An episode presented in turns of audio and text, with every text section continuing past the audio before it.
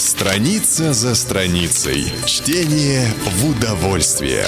Книжная полка. Владимир Гелеровский «Москва и москвичи» читает Михаил Антонов. Московский университет, Татьянин день, 12 января старого стиля был студенческий праздник в Московском университете.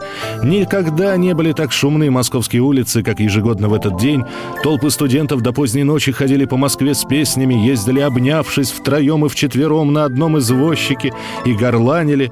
Недаром во всех песенках рифмуется с пьяна и Татьяна. Это был беззаботно шумный гулящий день, и полиция, такие она имела расчеты и указания, выше в этот день студентов не арестовывала. Шпикам тоже было приказано не попадаться на глаза студентам. Тогда любимой песней была «Дубинушка». 12 января утром торжественный акт в университете в присутствии высших властей столицы. Три четверти зала наполняет студенческая беднота, промышляющая уроками.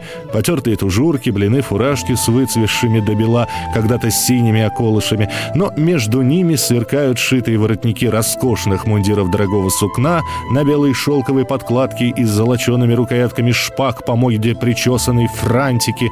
Это дети богачей.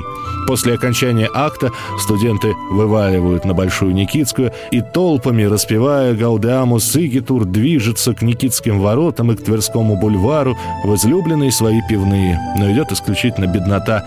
Белоподкладочники, надев николаевские шинели с бобровыми воротниками, уехали на рысаках в родительские палаты – Зарядившись в пивных, студенчество толпами спускается по бульварам вниз на Трубную площадь с песнями, но уже Гаудамус заменен дубинушкой.